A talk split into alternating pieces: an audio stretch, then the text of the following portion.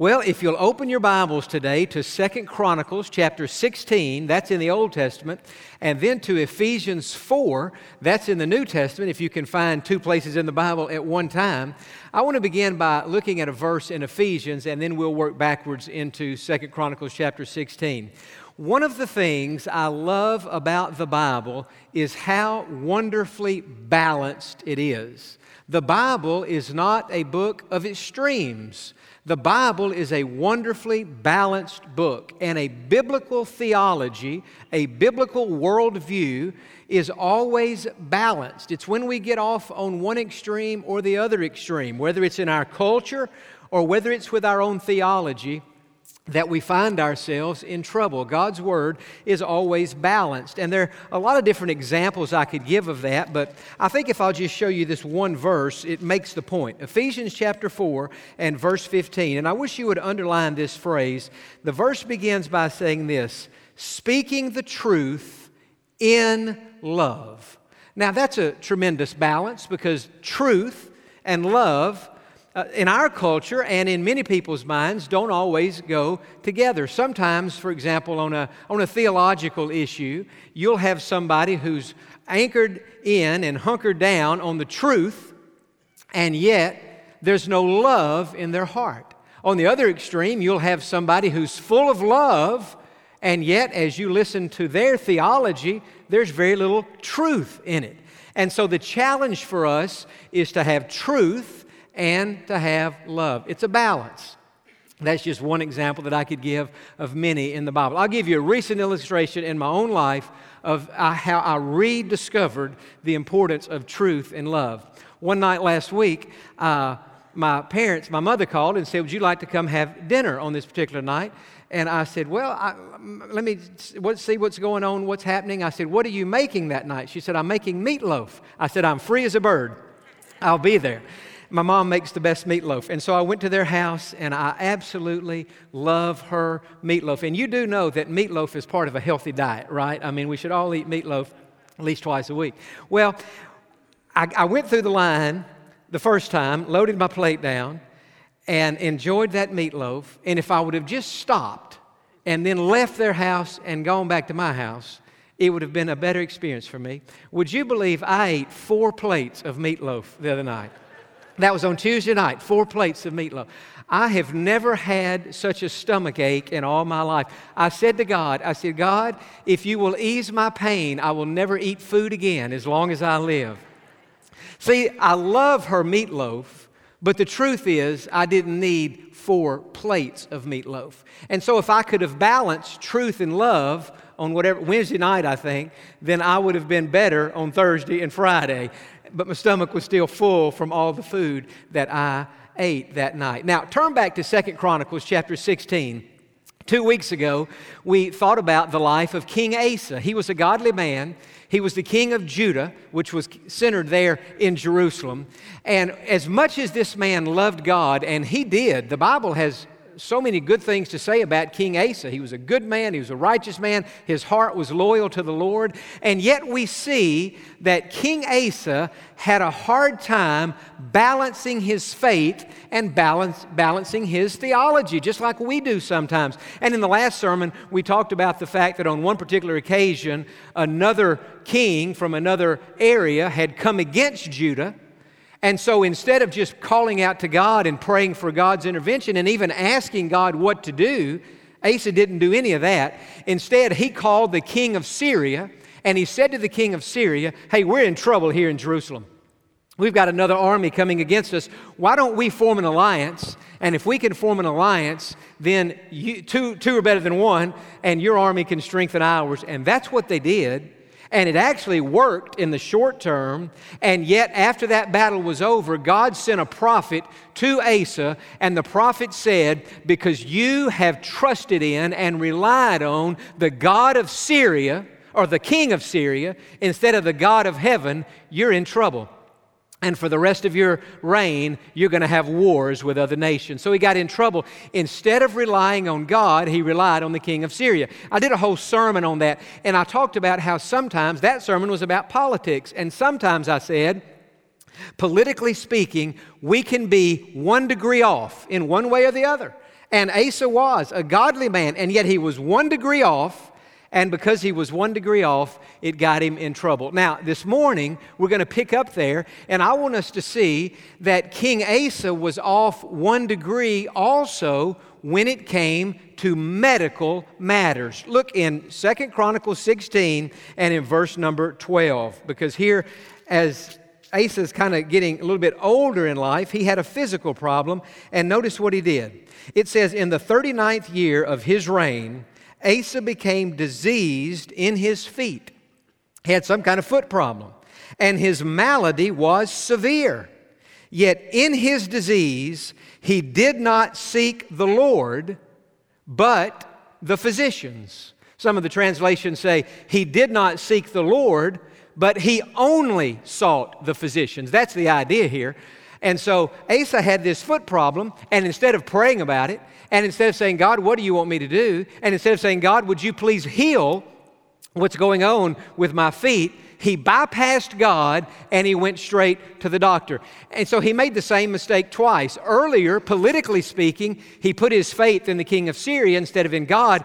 Now he's putting his faith in the doctors instead of in Jehovah Rapha, our great healer. God Himself. And so it says to me that if Asa could make this mistake politically, we can too. Medically speaking, we can too. Sometimes our faith can be one degree off in one way or another when it comes to this whole idea of health, medicine, doctors, and so on, and we can get ourselves in trouble. Now, when it comes to medicine and, and all matters related to health, and since we're living in the day of COVID 19, this is a very timely uh, message for us from the Bible today, but it seems to me that there are two different ways a person can have uh, their faith or their mind one degree off uh, when it comes to medicine. First of all, I know some people who have this idea about health. Their theology is God is the healer, God can take care of any disease. God can keep me from getting any disease. And so when it comes to my body, my body is the temple of God. God is my healer. I don't need the doctors. I don't need medicine. I don't need the hospitals. I don't need to listen to all that. I trust God and God will take care of me. Well, as, I'm, as I will illustrate, that theology, while it has truth in it, and remember this wrong theology always has enough truth in it to get your attention. Because if it was just an outright, blatant, something that was obviously wrong, you're too smart to go along with it. And so there'll always be enough truth in it to get your attention. But that thinking that says, I have God and I don't need doctors and I don't need medicine and I don't need to listen to the medical community, it's one degree off. When I was in seminary, I had a friend who was one of the godliest young men I've ever known. Now, we were both in the age range of 22 to 25 at that time. And yet he was, he was a tender-hearted man, young man. He loved the Lord. He was a good student. He worked in the library there at Southwestern Seminary in Fort Worth. And just one of the best people I've ever known. But he had diabetes. And for years, he had been on insulin to, to control his diabetes. Well, I can't remember if he went to some kind of a church or religious gathering, a, a, revival at some church, or, or what it was. It was some setting like that because some preacher got it in his mind that if he would just trust God, that God was greater than diabetes, God could heal diabetes, which He is and He can. See, there's truth in that. But he got it in my friend's mind that if he really trusted God, he didn't need to take his insulin. And so, my friend, whose heart was so pure and whose love for God was so genuine and who wanted more than anything else to demonstrate to God that he not only loved God, but that he trusted God, my friend got off of his insulin, and it wasn't very many days after that that he died.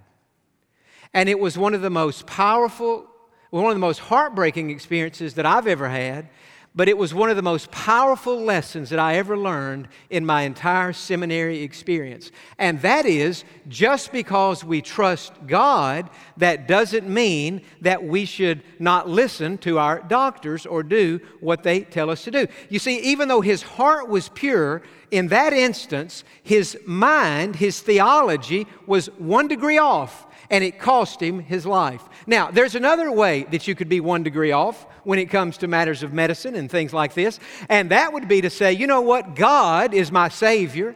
God is who we worship there down at the church.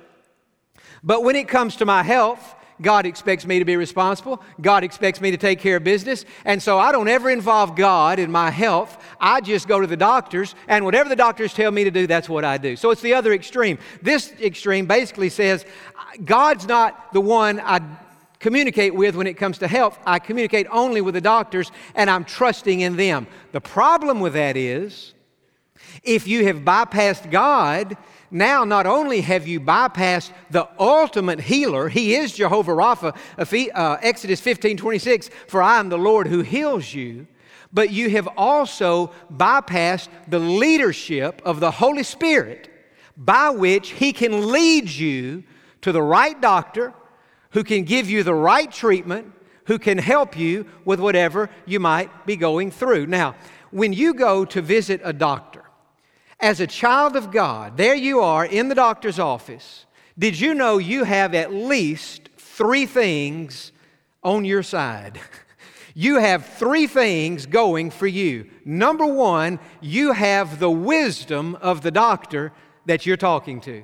Anytime that I'm in the presence of a doctor, I listen more than I talk because these men and women have devoted their lives. They've been through medical school, and that doesn't mean they're always right. Doesn't necessarily mean they're smarter than we are, but it does mean on matters of medicine, they're probably smarter than we are because they've been educated their whole lives. And so when you're in a doctor's office, whether it's for something major or minor, you have the wisdom of that doctor, and not only that, you have the wisdom of the you know, of the medical world at large. Friend, you don't need me to tell you, we are blessed in 2021 to live in the day in which we live with surgeries that can be performed, with treatments that can happen.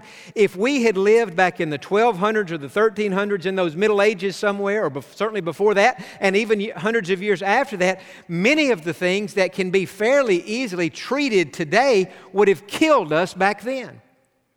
And so, for us not to avail ourselves to the world of medicine and doctors is foolish. There are even instances in the Bible, plenty of instances, where people were sick and God had them to take oil and put the oil on them. And Luke was a doctor, and so the Bible is not anti medicine. God is pro medicine. But when you're in that doctor's office, first thing you have going for you is the wisdom of the doctor himself or herself and the wisdom of the medical community at large. The second thing that you have going for you when you are in that doctor's office, you have your brain. God gave you a mind and you have a, a, fine mind, a good mind, a, a good brain. You can think. And so that says to me just because I'm in a doctor's office and just because this doctor knows more about what we're talking about than I do, I'm listening to that doctor and mentally I'm engaging that doctor and I'm using my mind to see if if what he says to me makes sense. So I, you have your brain. The third thing you have in a doctor's office, you have as a child of God the Holy Spirit. And one of the things the Holy Spirit will do is give you wisdom as to whether or not this is the best course of action, this is the right doctor for you. And I've had times in my life, and I'm sure you have too. I, I think of one example. I was in a doctor's office one time, a fine doctor, a wonderful doctor, a wonderful doctor in Houston. And we were talking about a situation I was going through, and he was telling me this is what I needed to do, and I knew he was t- what he told me was right. But as he was telling me how he was going to do that, in my spirit, there was a restlessness.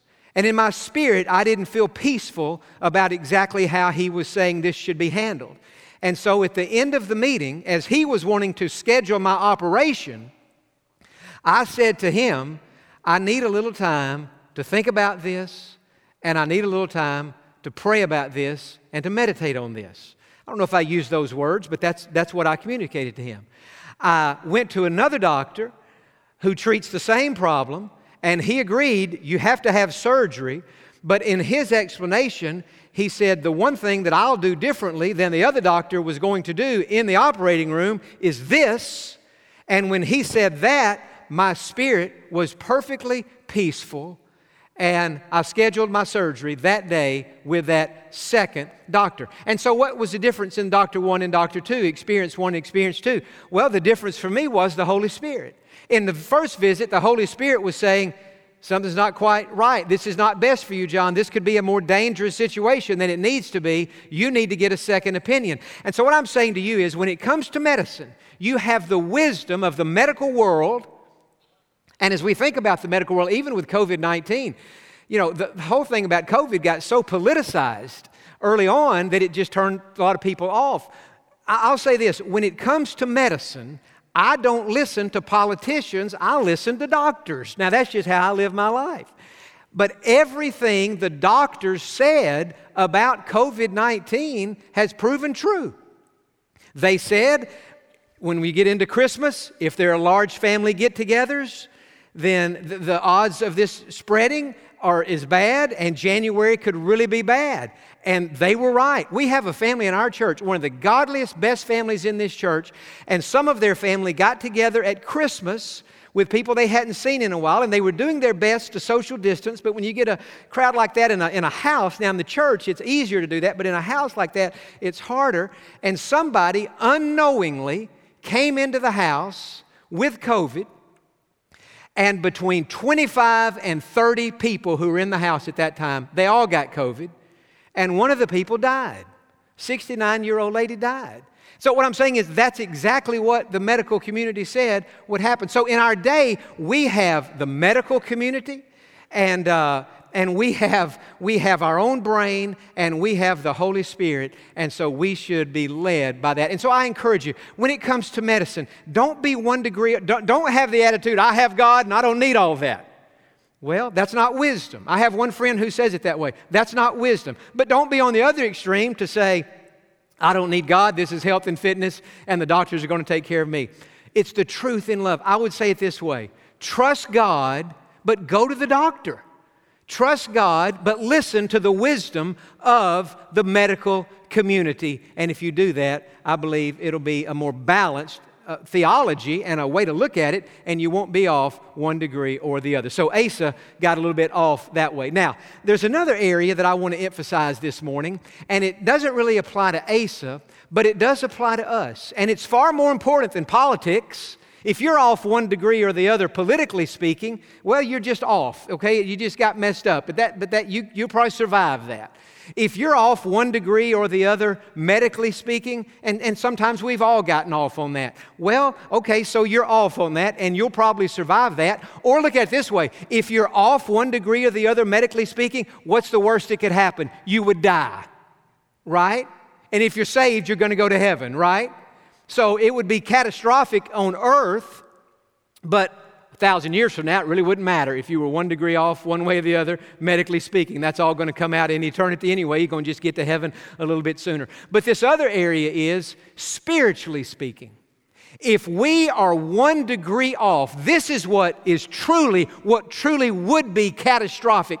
If a person is one degree off in their faith, what does that mean? That means that when they die or Jesus comes back, they will not go to heaven because their faith is not right. Now, there are a lot of verses we could look at today, but let me, let's just go to the book of Acts, chapter number 16. And I, I, can make this point many, in many different verses, but let's go to Acts 16 and in verse number 30 and 31. You remember the passage. The Apostle Paul and Silas are in a Philippian jail and they've had a miraculous experience while there. And as all this is unfolding, the jailer says to the people, Sirs, what must I do to be saved?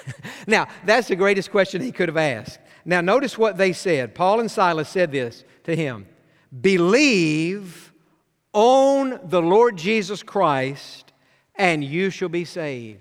So he didn't just say, Believe he didn't just say in some general vague way, trust God. Because, you know, in, in, this day there were so many gods. What does that even mean? Just as in our day, that's happening as well. Paul said, Believe on the Lord Jesus Christ and you will be saved. John 3 16, most familiar verse in all the Bible. For God so loved the world that he gave his only begotten Son, that whosoever believes, now what are the next two words? Say it louder. Whoever believes in him shall not perish, but have everlasting life. And so, in order to be saved, it's not just a matter of, quote, having faith, it is a matter of having faith in the person of Jesus Christ. Everybody has faith. The atheist has faith. Larry King died yesterday. CNN talk show host for many years. I used to love to watch him interview people. He was a wonderful interviewer because he was a curious person. And his curiosity drove him to ask good questions. But as they were reporting on him yesterday, they said Larry King was an atheist, which I think I had forgotten that part, but they said he was an atheist. Now, whether that's true or not could be confirmed or denied, but let's take an atheist. An atheist has faith that there is no God. It takes faith to be an atheist fact, I think it takes more faith to be an atheist than it does to be a, a Christian. I really do. Because an atheist looks at the world, and an atheist said, back there somewhere, there was a big bang, and we just all, through the years, have evolved, and, uh, you know, nothing produced everything, and now we live in a world of order that was instigated by nothing. Well, that takes more faith to me than to just believe the first verse of the Bible. In the beginning, God created the heavens and the earth, right? I mean, that's a lot easier to believe. But the point I'm making is an atheist doesn't believe in God, but an atheist is a person of faith. A Muslim is a person of faith. A Hindu, a Buddhist is a person of faith. Everybody is a person of faith, and so is a Christian. What's the difference? A Christian is a person who has placed his or her faith in Jesus Christ. Having been justified by faith, that is, faith in Christ, we have peace with God. And so let me ask you today is your faith in Jesus? Or is your faith in something else? I'm, I'm convinced, I'm not just uh, fearful, I'm 100% convinced that there are many people whose faith is one degree off, and it's not in Jesus. Now, I want us to see a little graphic on this back wall. We got a, a new video wall last week that we're excited about. And let's just let this be like the uh, dashboard on your car, if we could. And let's look at all these things that your faith could be in for your salvation. For example, some people, for their salvation, are trusting their own holiness. Look at that. That's where, that's, where their, that's where the arrow of their faith is. And what they're saying is, I believe one of these days that God is going to let me into heaven because I'm better than most people. And they would say, you know, I'm not perfect, but I try to live by the golden rule. I try to keep the Ten Commandments. I try to be good to my family. I'm a provider, and so on. And so they're really thinking, one day I'm going to heaven because I have lived a good and a holy life. The problem with that is the Bible says that our own righteousnesses are like filthy rags to God. I would not trust the best five minutes of my life that I ever lived to get me into heaven. Because even at my best, it's tainted with sinful motives and so on. Some people say, "No, I'm not trusting my, I'm not trusting my uh, holiness because I know I'm not perfect." But you know why I think I'm saved? The reason I think I'm going to heaven is I just feel saved. They, they've got their faith now two degrees off. They say, I, I know I'm saved because I'm telling you, when I come to church and we sing the music and the Bible, I'm telling you, I just feel like I'm saved. Let me tell you something, friend. Sometimes I quote, feel like I'm saved when I'm praying, when I'm reading my Bible. I feel the presence of God. I mean, I'm a, you know, I'm, I'm somewhat mystical in that sense, and that I do believe our relationship with God is experiential, and we should feel, we should at times have that where we feel God. But you know what? Sometimes I open my Bible, sometimes I read it, sometimes I pray, sometimes I come to church, sometimes I sing these songs, sometimes I listen to sermons, and I don't feel anything at all. I'm glad, though, that my faith is not based on my feelings, my faith is based on Jesus. Feelings change.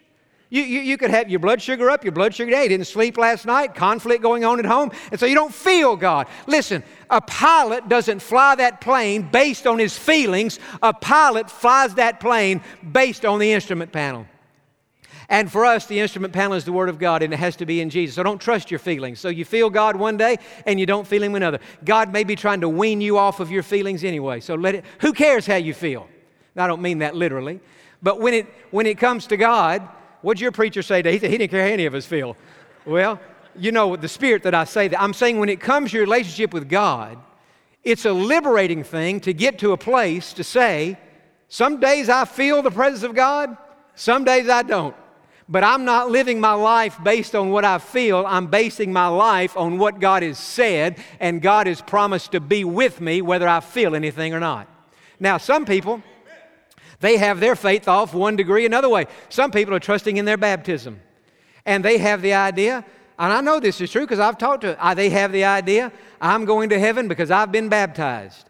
And when I got baptized, that water up there washed my sins away. My oldest joke that I have, that is Pasadena water. You will, might be dirtier when you come up than you were when you went down. That's my oldest joke I have. I try to tell it as much as I can. Baptism is important. Baptism is not unimportant. See, there's a, it's a balance. Some people would say, well, if baptism has nothing to do with my salvation, I'm not even going to be baptized. Well, now you've gone the other way. Some people would say, well, I've been baptized, so now that means I'm saved. Well, no, you've gone the other way. You don't get baptized in order to be saved. You get baptized because you have been saved. Baptism doesn't wash your sins away. Jesus washes your sins away. And yet it's an act of obedience to stand in that baptistry or to stand in that river or to stand wherever you stood and to be baptized in that water and raised up out of that water as your way of saying, I have died to an old way of living and I've been raised to walk in a brand new way of life. And so we get baptized, but we don't trust our baptism. Some people, though, and I think this is the most dangerous of all, they have their faith not in their holiness, not in their feelings, not in their baptism, but they have their faith in their salvation experience. They are trusting their salvation experience. And as I've shared before, this is the single solitary reason that for many years in my own life I doubted my salvation. Because I looked to my experience for my assurance. In my mind, anytime I heard a sermon where the preacher would say, Do you know that you're saved?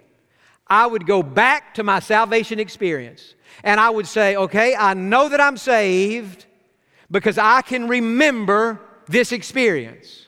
But the problem was, I was saved as a child.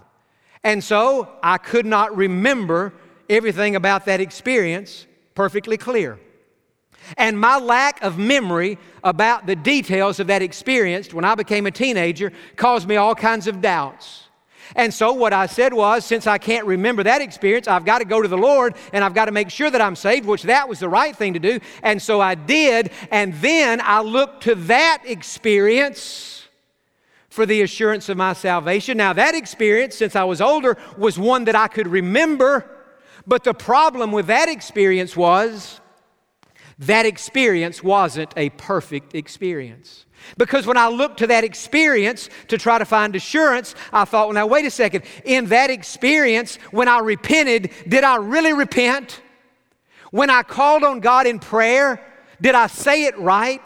When I asked Jesus to save me, how did I, what words did I use? Did I get that right? And so I wasn't convinced that I, that, that experience was, quote, right. So I started having uh, more experiences, and I didn't know what I was doing at the time. My heart was in the right place. I was trying to be right with God, but what I was trying to do was to create a perfect experience that I could trust until finally God revealed to me I could have experiences until I'm 100 years old, and I could never have an experience that I could perfectly trust. I could repent, but my repentance would never be perfect. I could believe, but my faith would never be all it ought to be. I could confess, but my confession would never be what it should be. And that what I had to do was to get my faith out of my experience and to get my faith onto and into the person of Jesus Christ.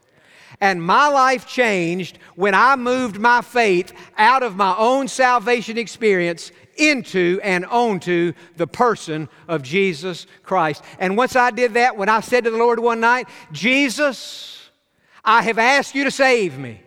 I think I was truly saved as a child. I've certainly been back to you as an adult to make sure of that. But Lord, I want to be clear on this. From this night forward, I'm not trusting my experience. I'm not trusting my repentance, my faith, my confession, my prayer, nothing in me. I am trusting you and you alone to be my Lord and to be my Savior. Here's my testimony. When I said that to God one night, my heart became peaceful like a river. I've got peace like a river in my soul, having been justified by faith. What faith? Faith in Jesus Christ. And now I have peace like a river in my soul. The hymn writer said, My faith has found a resting place, not in device nor creed. I trust the ever living one. His wounds for me doth plead. Now I want you to look at that board before we stop this sermon. Your faith is in something for your salvation. And since you're in a Christian church this morning, it's bound to be in one of those things there. I mean, you're not trusting some other God of some other religion. You're trusting something that has something to do with Christianity. I'm asking you today are you trusting your holiness? Are you trusting your feelings? Are you trusting your baptism? Are you trusting your own salvation experience? If so, you'll never have assurance. But if you will get your faith on the money, not one degree off, but I mean straight up on the money and put that faith in Jesus, not only will you be saved, but you will be sure and you will have a peace in your heart that you've never known in all your life. Amen.